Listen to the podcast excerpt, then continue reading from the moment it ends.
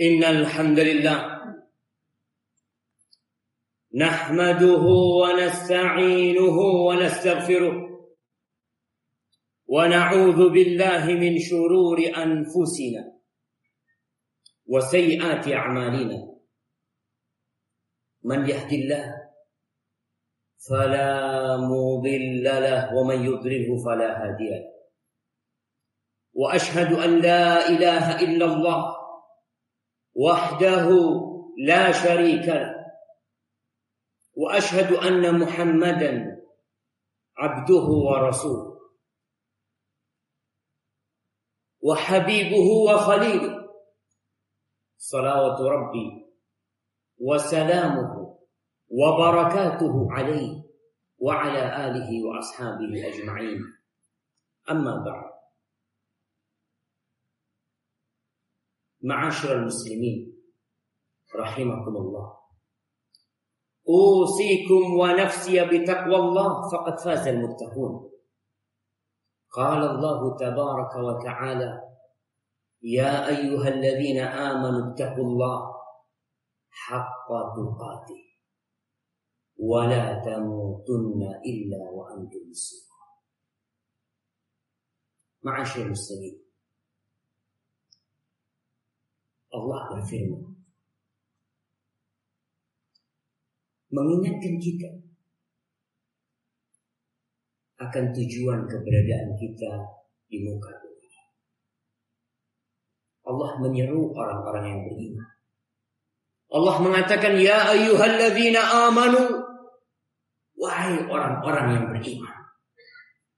Berulang kali Allah memanggil kita dalam kitab Seringkali Allah menyeru kita dengan ucapan ya ayyuhalladzina aman, tapi sayang banyak di antara kita tidak peduli. Bahkan bukan tidak peduli. Memang dia tidak mau untuk mengenali agamanya lebih dalam Cukup dia lahir muslim dan sekarang tetap Islam. 89 kali Allah memanggil kita ya ayyuhalladzina amanu ya ayyuhalladzina amanu ya ayyuhalladzina amanu Andai kata kita memiliki pendengaran, kita akan dengar. Andai kata kita memiliki hati, kita bakal paham. Tapi kebanyakan kita hidup tanpa pendengaran dan hati. Allah mengatakan ittaqullah haqqa tuqatih. Bertakwalah kalian kepada Allah dengan sebenar-benarnya takwa. Apa sih takwa?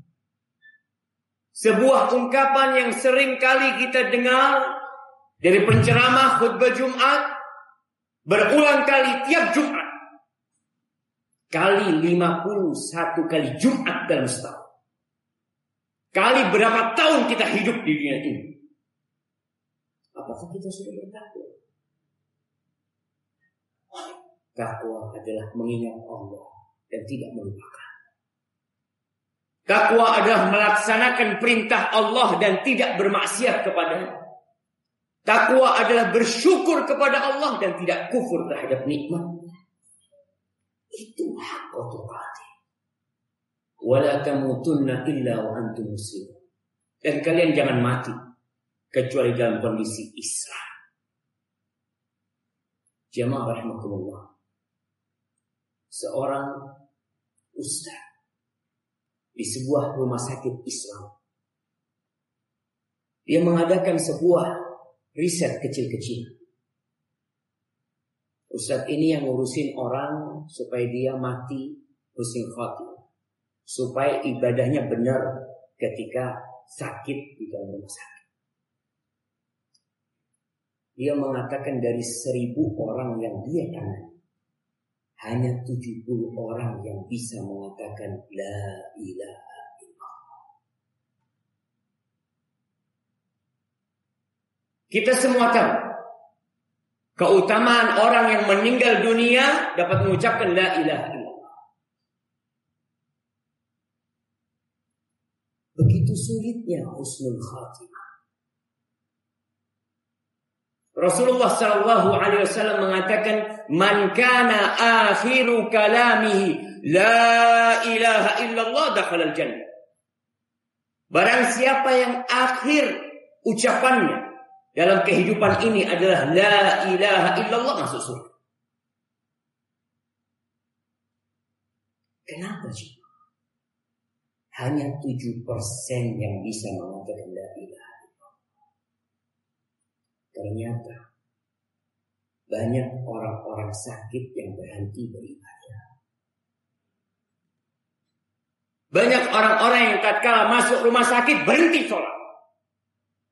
Dia mengatakan nanti kalau saya sembuh saya akan sholat. Siapa yang menjamin engkau akan sembuh? Siapa yang menjamin engkau tidak akan mati dalam penyakitmu sekarang? Akhirnya mereka meremehkan ibadah sholat. Tidak sholat selama sakit. Berhari-hari di rumah sakit. Dengan alasan tidak bisa berwudu. Yang tidak bisa berwudu sendiri diwudui. Nggak bisa kena air, tayamum. Nggak bisa tayamum sendiri, suruh keluarga tayamum. Jangan pernah putus hubungannya dengan sang pencipta. Agar tidak su'un khatimah. Wallahi jamaah. Kita yang punya keluarga sakit atau kelak kita yang akan sakit. Maka ketahuilah bahwa ada perintah Allah yang tidak boleh ditinggalkan. Perintah sholat. Dalam keadaan perang pun para sahabat disuruh sholat. Farijalan Aurukbah. Dalam kondisi mereka berlari mengejar musuhnya. Tidak mungkin berhenti untuk sholat. Sholat.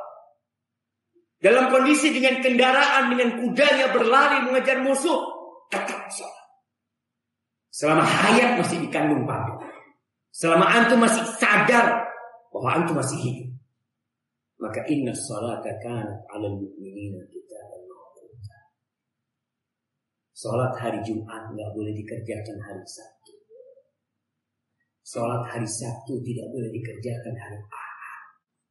Sholat hari Ahad yang dikerjakan di hari Ahad. Subuh di waktu subuh. Zuhur di waktu zuhur. Asar di waktu asar. Tapi jemaah. Kebanyakan orang. Itu pandai urusan dunia.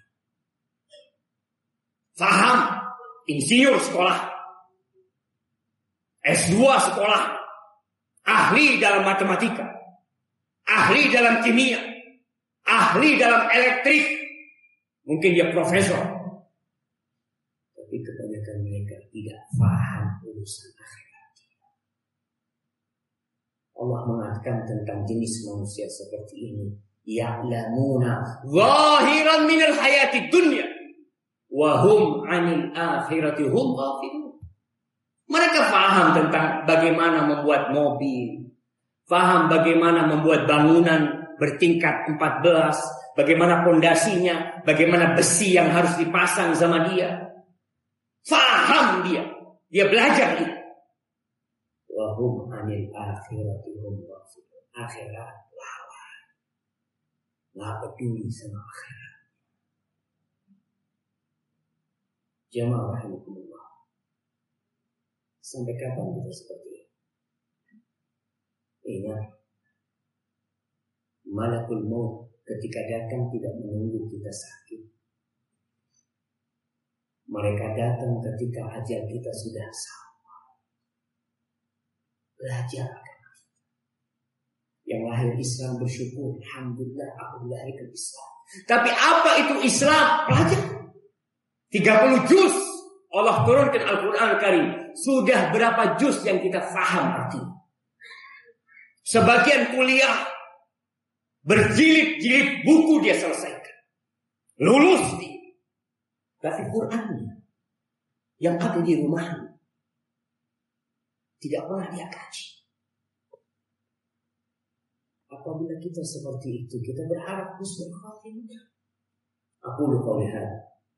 وأستغفر الله لي ولكم ولسائر المؤمنين فاستغفروه إنه هو الغفور الرحيم.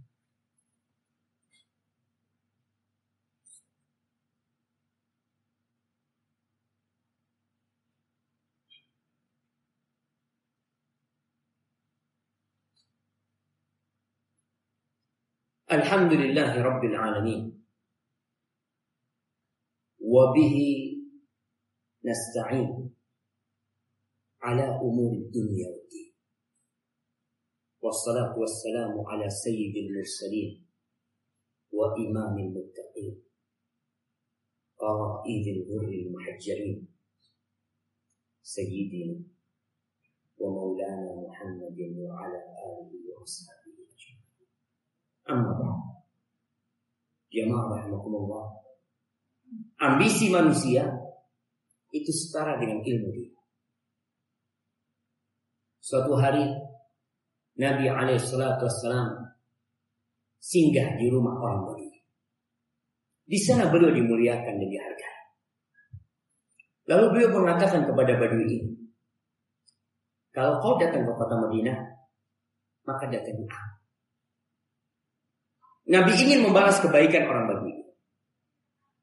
Akhirnya suatu saat Badui ini datang menjumpai Rasulullah SAW. Nabi di kampungnya di kota Madinah, maka beliau memiliki sesuatu yang bisa dia berikan kepada orang Badui. Maka Nabi mengatakan kepada Badui ini, sal hajat. Silahkan kau minta hajatmu.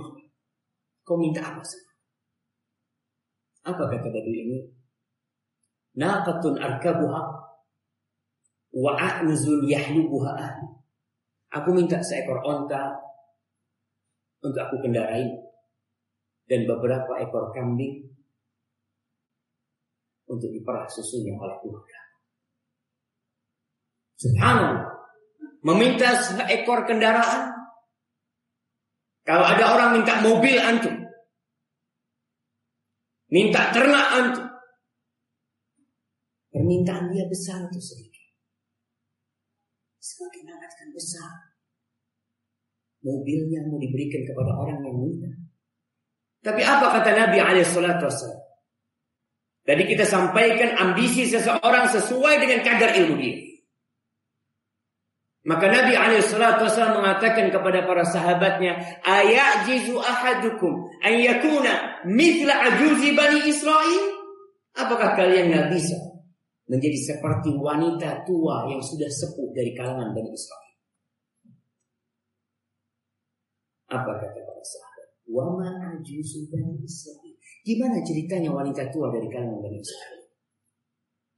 Nabi bercerita Sallallahu Alaihi Wasallam ketika Nabi Musa Alaihissalam hendak meninggalkan Mesir bersama Bani Israel. Kejadian itu di malam hari. Ternyata dalam perjalanannya beliau tersesat bersama Bani Israel. Maka beliau bertanya kepada sahabat-sahabat, di mana? Kok bisa kita tersesat? Ada apa ini? Kata sesepuh-sesepuh dari kalangan Bani Israel mengatakan, Inna Yusuf alaihissalam. Nabi Yusuf alaihissalam telah membuat perjanjian dengan kita. Agar kita tidak meninggalkan Mesir kecuali membawa jasad beliau. Lalu Nabi Musa mengatakan, Waman yadri Yusuf. Siapa yang tahu letak Kata mereka ada tahu. Kecuali satu wanita sepuh. Dia. Faba'atha ilaiha. Nabi Musa mengutus seorang untuk mendatangkan wanita tua. Datang wanita Nabi Musa berkata kepada wanita tua ini, Dulini ala qabri Yusuf. Tunjukkan kepadaku di mana kuburan Nabi Yusuf. Ternyata wanita tua ini memiliki ambisi yang besar. Ia mengatakan hatta tu'tiani Aku kasih tahu dengan catatan permintaanku dikabul. Aku punya syarat. Aku akan Wa ma hubbuki? Apa persyaratan? Lihat ya. Bandingkan dengan kita. Yang ambisinya hanya ingin sesuatu yang fana. Perempuan ini mengatakan, Aku ma'aka fil jannah. Aku bersamamu di. Dia tidak meminta mobil. Dia tidak meminta onta. Dia tidak meminta kulitnya kembali putih, kembali muda. Karena dia tahu semua yang ada di muka bumi bakal kembali jadi tanah. Kenapa kita harus berebut sesuatu yang akan kita tinggalkan? Kenapa kita dari pagi hari kerja, Tepat waktu kita datang ke tempat kerja kita. Apalagi kalau kita butuh sama kerjaan tersebut. Apalagi kalau kita tahu bos kita keras. Dan ada orang-orang yang akan di PHK. Kenapa tahu urusan dunia kita bisa datang tepat waktu? Karena kita jaga. Perempuan tadi meminta bersama Nabi Musa. Maka kita lihat kondisi kita. Apakah kita seperti badui yang hanya memikirkan perutnya dan yang di bawah perutnya? Atau kita seperti wanita tua renta yang tahu bahwa dunia ini tidak ada nilainya sama sekali. Maka jemaah, hadirlah waktu Jumat sebelum khatib naik mimbar. Usahakan sepekan sekali ke masjid mendengarkan tausiah Antum tiap hari kerja cari terus. Tepat waktu waktu bisa. Kerja keras. Hanya mungkin setengah jam paling lama sholat Jumat. Datang jam 11. Jam 11 seperempat. Jam setengah 12. Datang duduk di rumah Allah.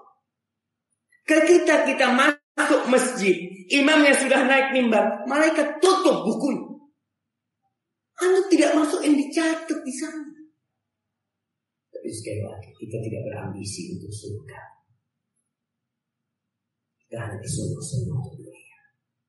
Kita siap berkeringat, kita siap ditugaskan keluar kota, kita siap dimutasi untuk apa? Untuk perut kita dan yang di bawah perut kita untuk akhirat. Kalau ada waktu baru kita sisihkan untuk akhirat. Nauzubillah معاشر المسلمين إن الله أمركم بأمر بدأ فيه بنفسه وثنى بملائكته وثلث بكم أيها المؤمنون فقال في كتابه الكريم يا إن الله وملائكته يصلون على النبي. يا أيها الذين آمنوا صلوا عليه وسلموا تسليما. اللهم صل وسلم وزد وبارك وعنهم على سيدنا ومولانا محمد وعلى آله وأصحابه أجمعين. اللهم إنا نسألك الهدى والتقى والعفاف والغنى. اللهم اغفر للمؤمنين والمؤمنات والمسلمين والمسلمات الأحياء منهم والأموات. إنك سميع قريب مجيب الدعوات. اللهم منزل الكتاب مجري السحاب هازم الأحزاب. احزم أعداءك أعداء الدين يا رب العالمين. اللهم انصر إخواننا المستضعفين في كل مكان. اللهم انصر إخواننا المستضعفين في كل مكان. اللهم انصر إخواننا المستضعفين في كل مكان. اللهم هذا الدعاء ومنك الإجابة.